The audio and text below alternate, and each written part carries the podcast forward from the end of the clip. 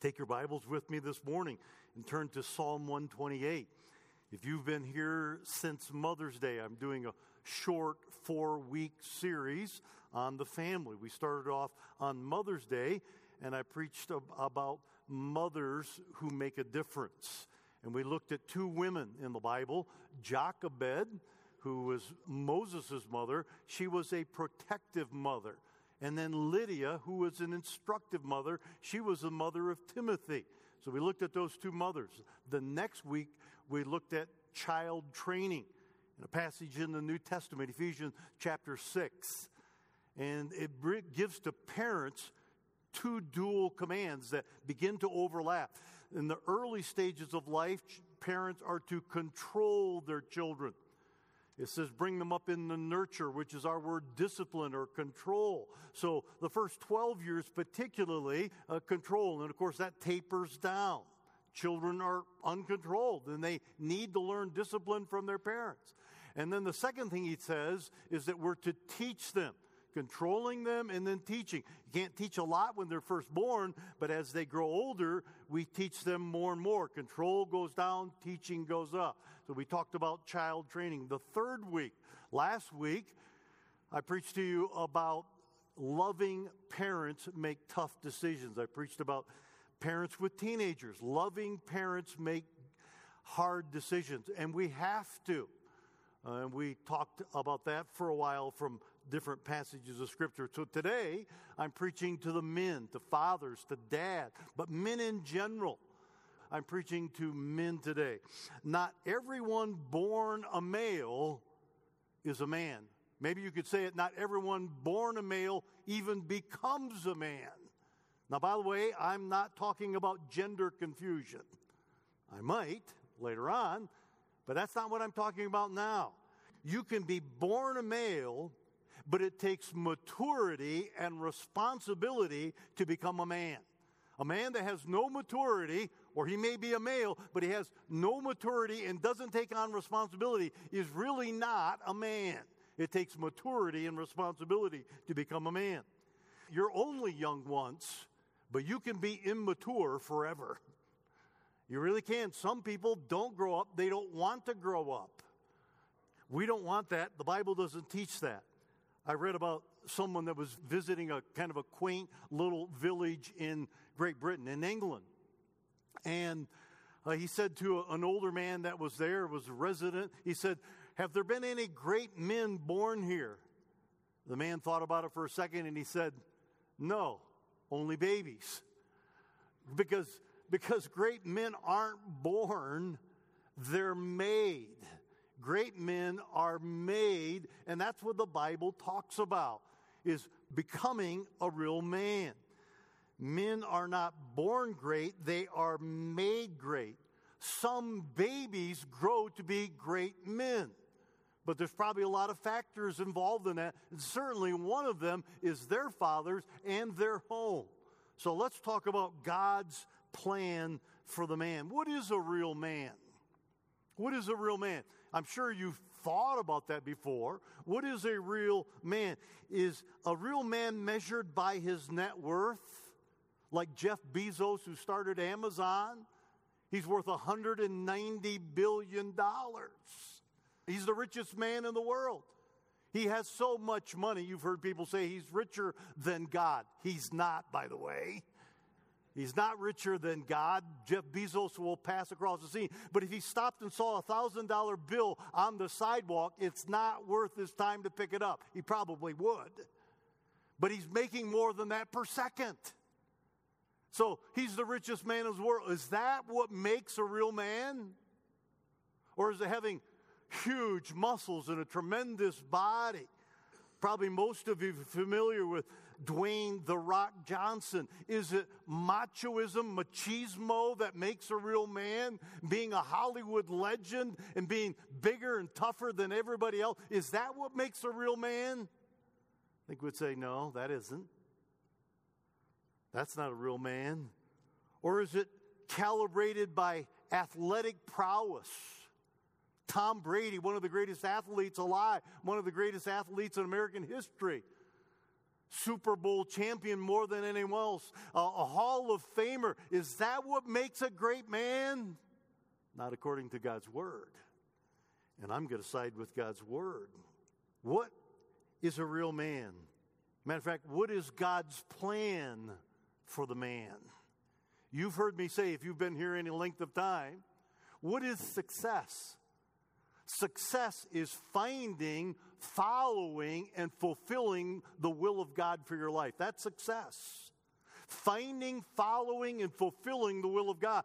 Outside of that, you are not a success, regardless of how big your muscles are, or how much money you have, or how many trophies are on the wall.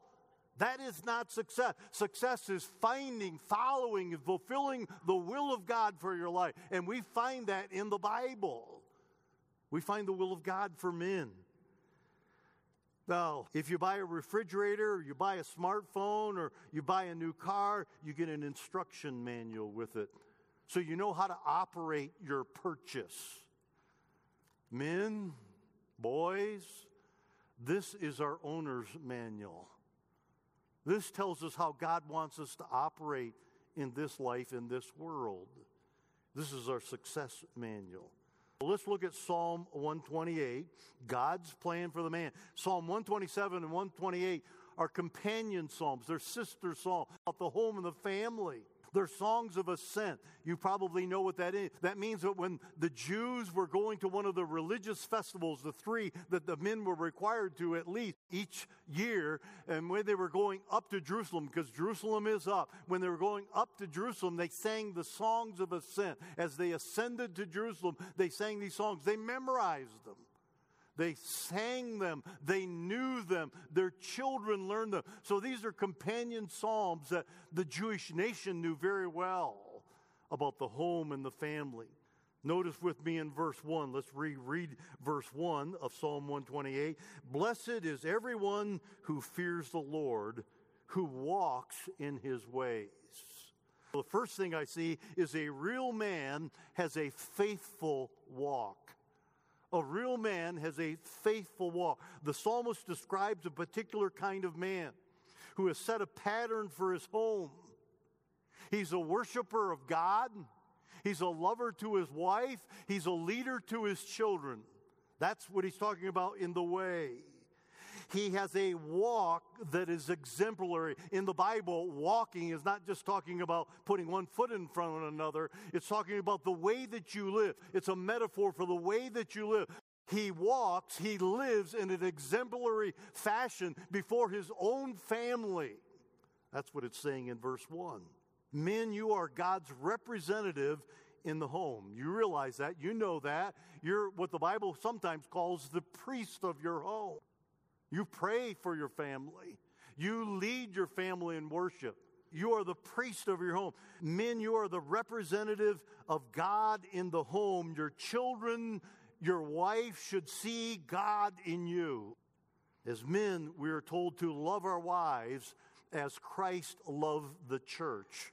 Ephesians chapter 5 and verse 25. Now, we all understand what that is. That's a sacrificial love because Christ loved the church, his bride us as believers so much, he died for us. That's a sacrificial love. If your wife was polled today and she was asked a questionnaire about you, would she be able to say, He has a sacrificial love for me? He sacrifices himself for me.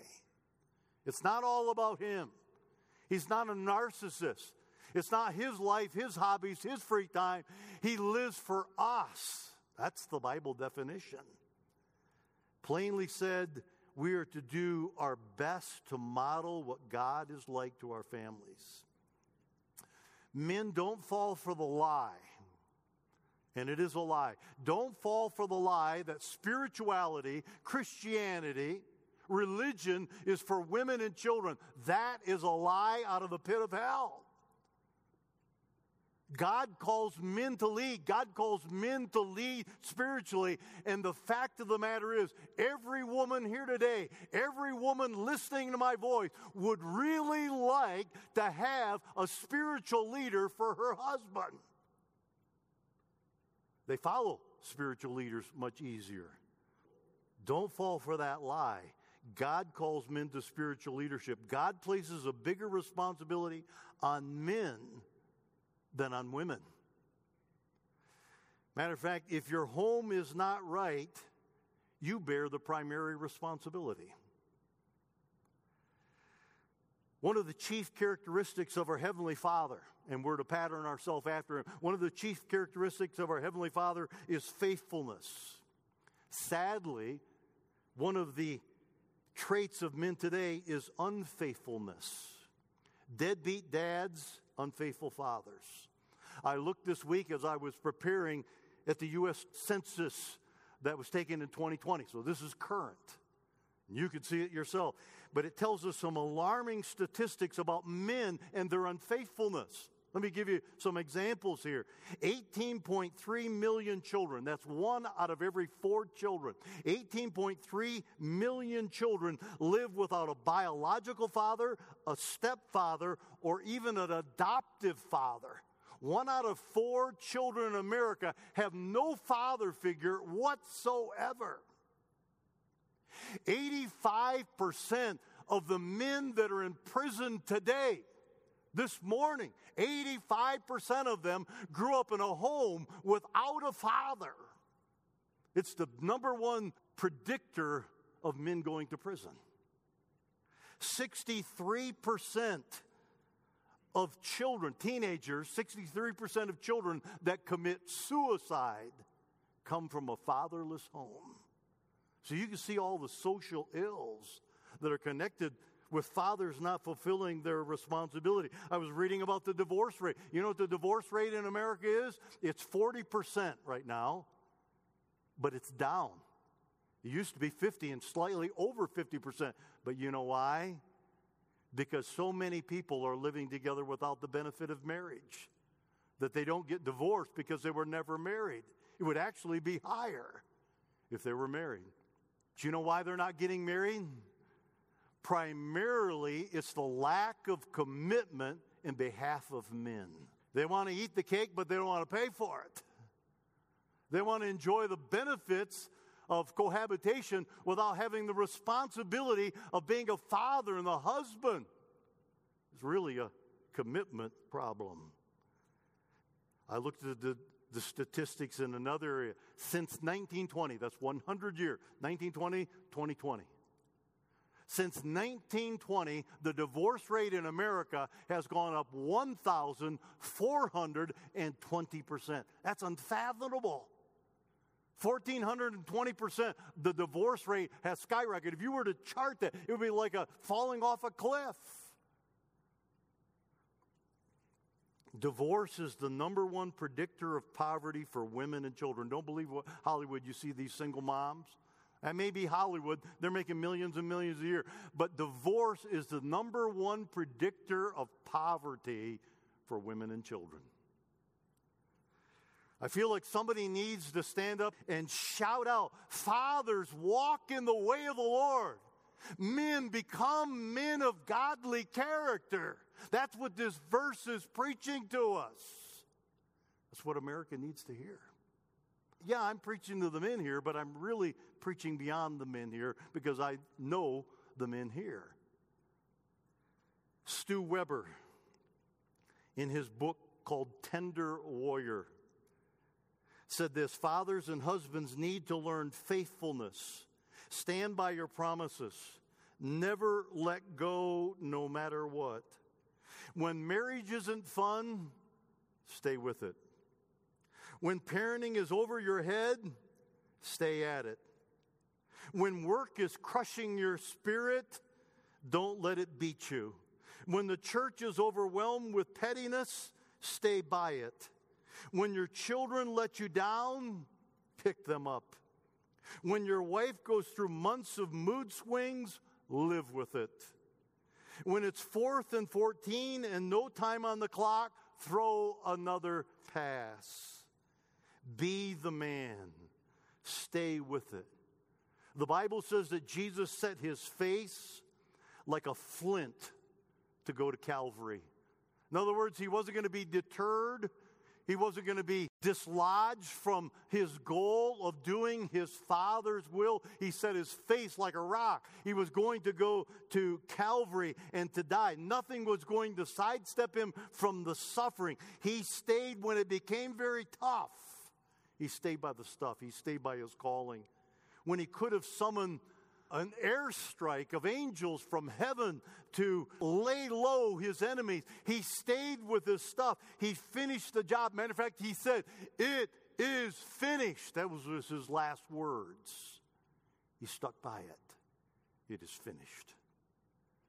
So we see, first of all, a real man has a faithful walk. Second, look at verses 2 and 3. A real man has fruitful work it says, when you eat the labor of your hands. So now he's describing working with our hands, doing work. I recognize not all of us work with our hands, but he's talking and describing work. When you eat the labor of your hands, the sleep, the Bible says in another place, the sleep of a working man is sweet. When he comes home and he's tired and he crawls in the sack, he's out. Sleep of a laboring man is sweet. When you eat the labor of your hand, you shall be happy. It's satisfying. God made us to work. And we get satisfaction and fulfillment from our work, especially men, probably more than women. Women are more relational, men are more vocational. We're much more task oriented. And when we work, you shall be happy, it shall be well with you. Your wife, and now look at this picture, this analogy gives. Your wife shall be like a fruitful vine, like a grapevine, loaded with clusters. Your wife shall be fruitful like a vine in the very heart of your house. She's the center of the home. She loves being there. She loves being there with you and the family in the very heart of your home, and your children are like olive plants all around your table. Pictures of little olive trees all around the table. That's the picture. So the psalmist is using an agrarian metaphor, a farming metaphor to, to paint the picture here, using grapevines and olive trees. And he's telling us God's plan for the man is to work and to provide for his family. God's plan for the man is to work and provide for his family.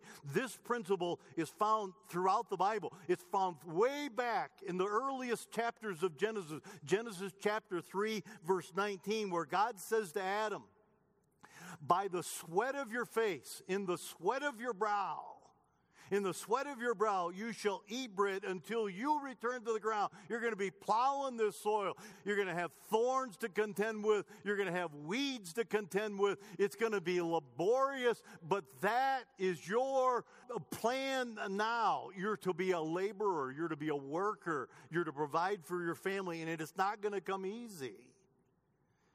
Exodus chapter 20, verse 9 says, Six days by the way, it doesn't say four days, it doesn't say five days. And I think all of us understand the, the principle. Six days shalt thou labor and do all thine work. On the seventh day, they rested. On the seventh day, we worship in the New Testament. But six days shalt thou labor and do all your work. So God is saying to all of us as men, it's not going to be easy. Dig in and work hard, and by doing so, you'll find satisfaction, you'll provide for your family, and you'll glorify God. Luther used to say, and I can't remember the German phrase, but to work is to worship God. To work honestly and earnestly is to worship God. Our work can be out of balance, but work is glorifying to God. He invented it. He told us He's pleased with it. A lot of men get into sin. They get into trouble because they're not working.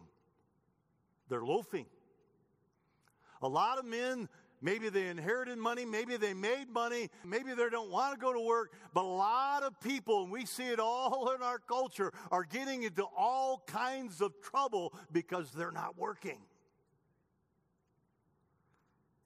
Now, back to the agrarian example that he uses grapevines and olive trees have one thing in common they need to be highly cultivated or they don't produce.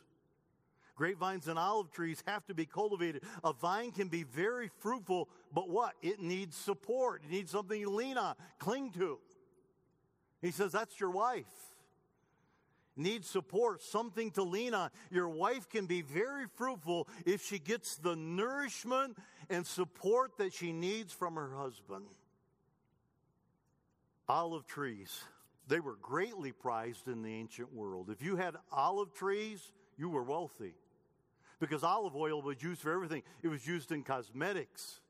It was used, of course, in cooking. It was the oil they used for all the machinery that they had. It was used for all kinds of things.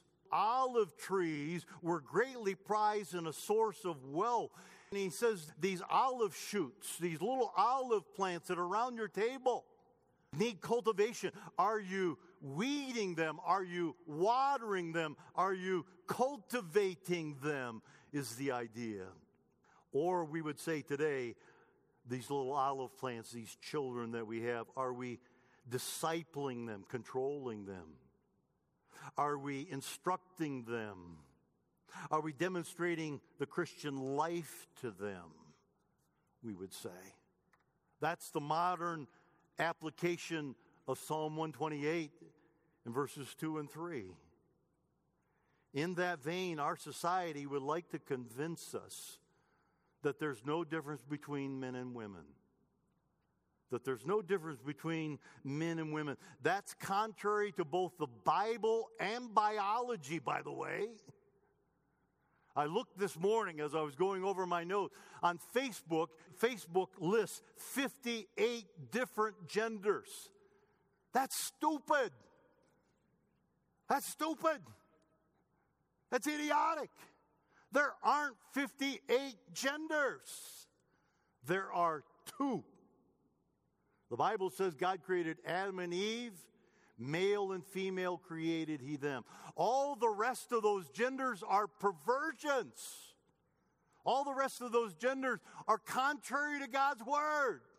There's two genders, male and female. God created them.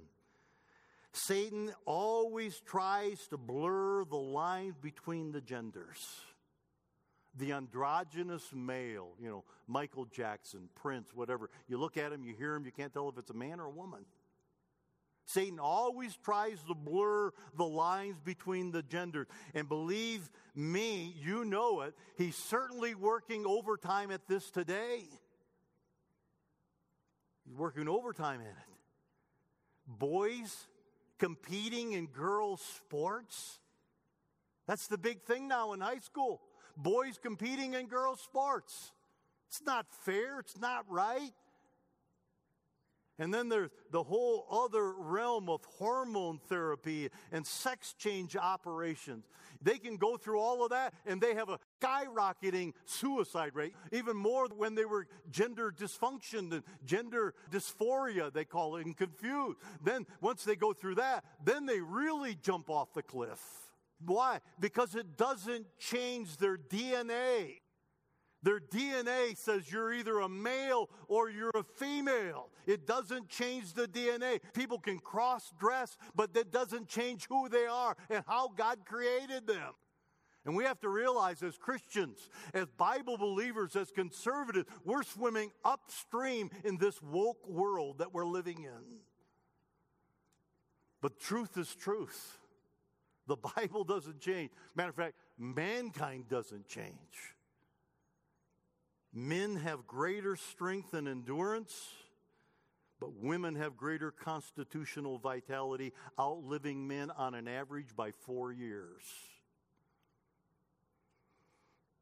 Is a man put together right and a woman put together wrong? That's almost where we've come to. Well, one is right and one is wrong, and everybody that's there wants to be over here and there. They want to switch teams. Is man put together right and women wrong? No, of course not. Gary Smalley says, A woman, I like this, he says, Well, woman is like a butterfly, and a man is like a buffalo. she is beautiful and fragile and sensitive to everything around her. If you taped a pebble to a butterfly, it wouldn't get off the ground, it could not fly. Tape a pebble to a buffalo and he doesn't even know it's there. Buffaloes don't smell flowers, they eat them. And the ones that they don't eat, they trample. That's a buffalo. Now, we don't blame the butterfly and we don't blame the buffalo. It's how God made them. And as long as they live in their realm and their nature, they're happy. They're doing what they were designed to do. They're being what God designed them to be. And that's true for mankind. That's true for the gender. That's true for men and women. A real man has fruitful work. A man is a man, a woman is a woman. Get used to it, exult in it. Be all that you can be as a man, be all that you can be as a woman. Remember Desert Storm? I can't believe it's this long ago. It took place in 1991. What's that? 30 years ago. Seemed like it was not that long ago. Remember Desert Storm? American soldiers were led by General Norman Schwarzkopf. And if you remembered Schwarzkopf on the news, you respected him.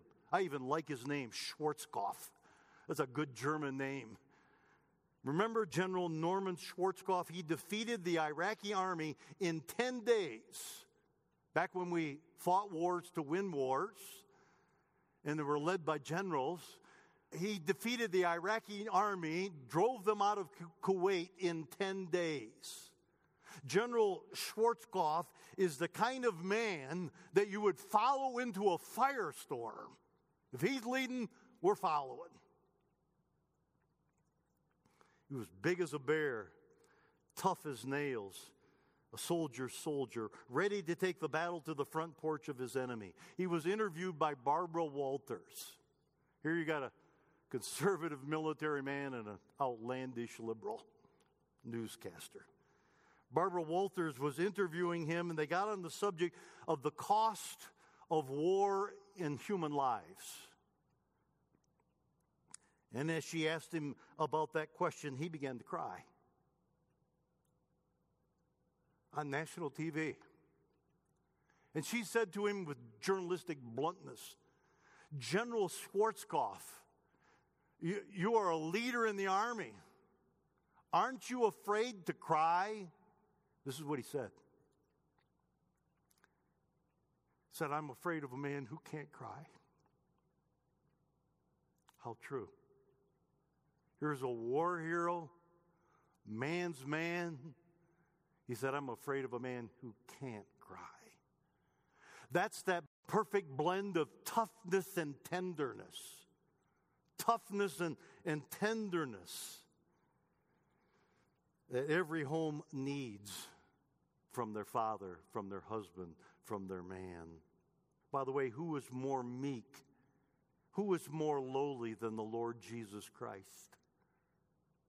He wove a whip with the materials that he had, and he drove the money changers, those that were taking advantage of the Jews that were coming to worship and turning the house of prayer, he says, into a house of merchandise. And he drove them, one man against an army of, of Jews that wanted to hang on to their money. And he drove them out of the temple. That's toughness.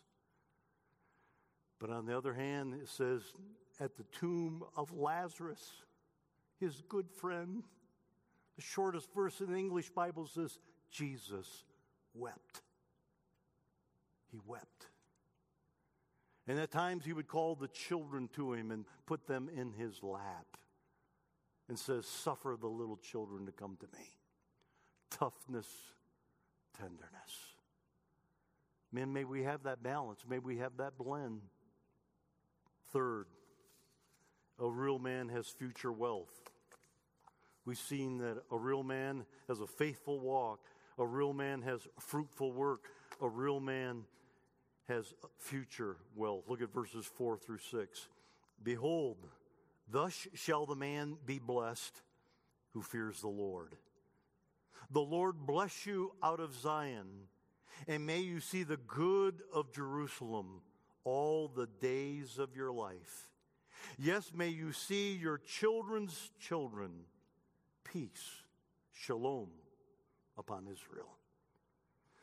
Notice, as many other translations translate it, that the man that gathers, as he is playing off the previous verses that we just read and talked about, his family is around the table and he blesses the Lord.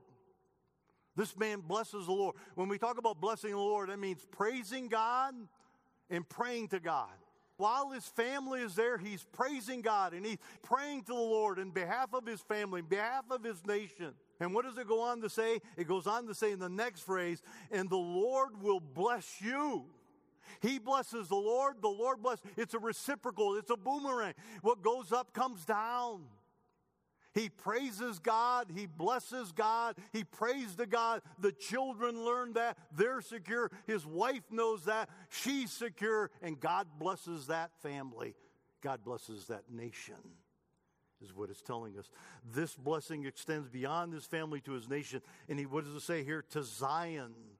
Zion's one of the names for Jerusalem, but it's often a perspective of the whole nation, the nation of Zion, nation of the Jews, the capital being Jerusalem. America will never be right until our homes are right. The answer isn't going to come from the White House. The answer is going to come from the church house and from your house as we lead our families. Men need to say what Joshua said. In Joshua 24, he says, As for me and my house, as for me and my house, we will serve the Lord. And Joshua was an old, old grandpa when he said that. He wasn't a young man, he was an old man when he was saying that. What is real wealth? He talks about a real man has future wealth in verses 4, 5, and 6. Is real wealth a Mercedes or a Jaguar? Nice cars, we all know that, but that's not real wealth. Is real wealth a home with five bedrooms and four bath, a pool and a patio? Is that real wealth? Those are nice things, but that's not real wealth. No, real wealth is a family that loves and serves God. That's real wealth. You can have that kind of wealth now, he tells us, and for all eternity if your family loves Jesus. That's the kind of wealth he's talking about. That's the kind of wealth that comes to a real man. Children don't make a, a rich man poor, children make a poor man rich. They're gathered around this table, following the Lord. Let me close with this verse Psalm 78, verses 5 through 7. Get the gist of what the psalmist is saying in this later or this earlier psalm. He says, For he established, that's God, God established a testimony in Jacob and appointed a law in Israel, which he commanded to our fathers, that they should make these laws, these commandments, these principles, that they should make them known to their children. That it goes on to say that the generations to come might know them, even the children which would be born that are not yet there.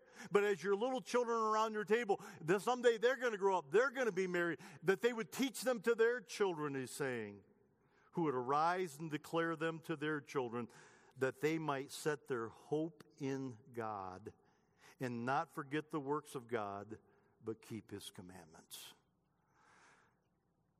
Do you follow that? I think it's pretty obvious. Teaching an example from fathers to children on to grandchildren. That's God's plan for the man in his home and always will be. That's God's plan. The security of a nation is found in the sanctity of its homes. The security of a nation is found in the sanctity of home, which is based upon the spirituality of its parents. We all know that characterized our country at one time. Out of the 56 signers of the Declaration of Independence, 52 of them went to a church like this. 52 of them. Number of them were preachers. First Great Awakening, Second Great Awakening, God moved on our country. That characterized our country. Not today. And it boils down to, maybe not exclusively, we would say, but it boils down to our homes. And it boils down to our fathers. Let's pray. Father, you are our Heavenly Father. We pattern our life after you. We seek to follow your commands, your principles. Every one of us here today that's a man, Lord, know we fail. We fail in this area. We've come short. Forgive us. Cleanse us. Help us to start over. Help us to be diligent. We pray for our nation. We know that it is affected by the homes that I'm speaking to today. So, on this Memorial Weekend, we remember your commandments, we remember our responsibilities. Help us, Lord. Give us your grace to be what we can be. Bless our homes. Bless our fathers, the men of the home. We pray in Jesus' name. Amen.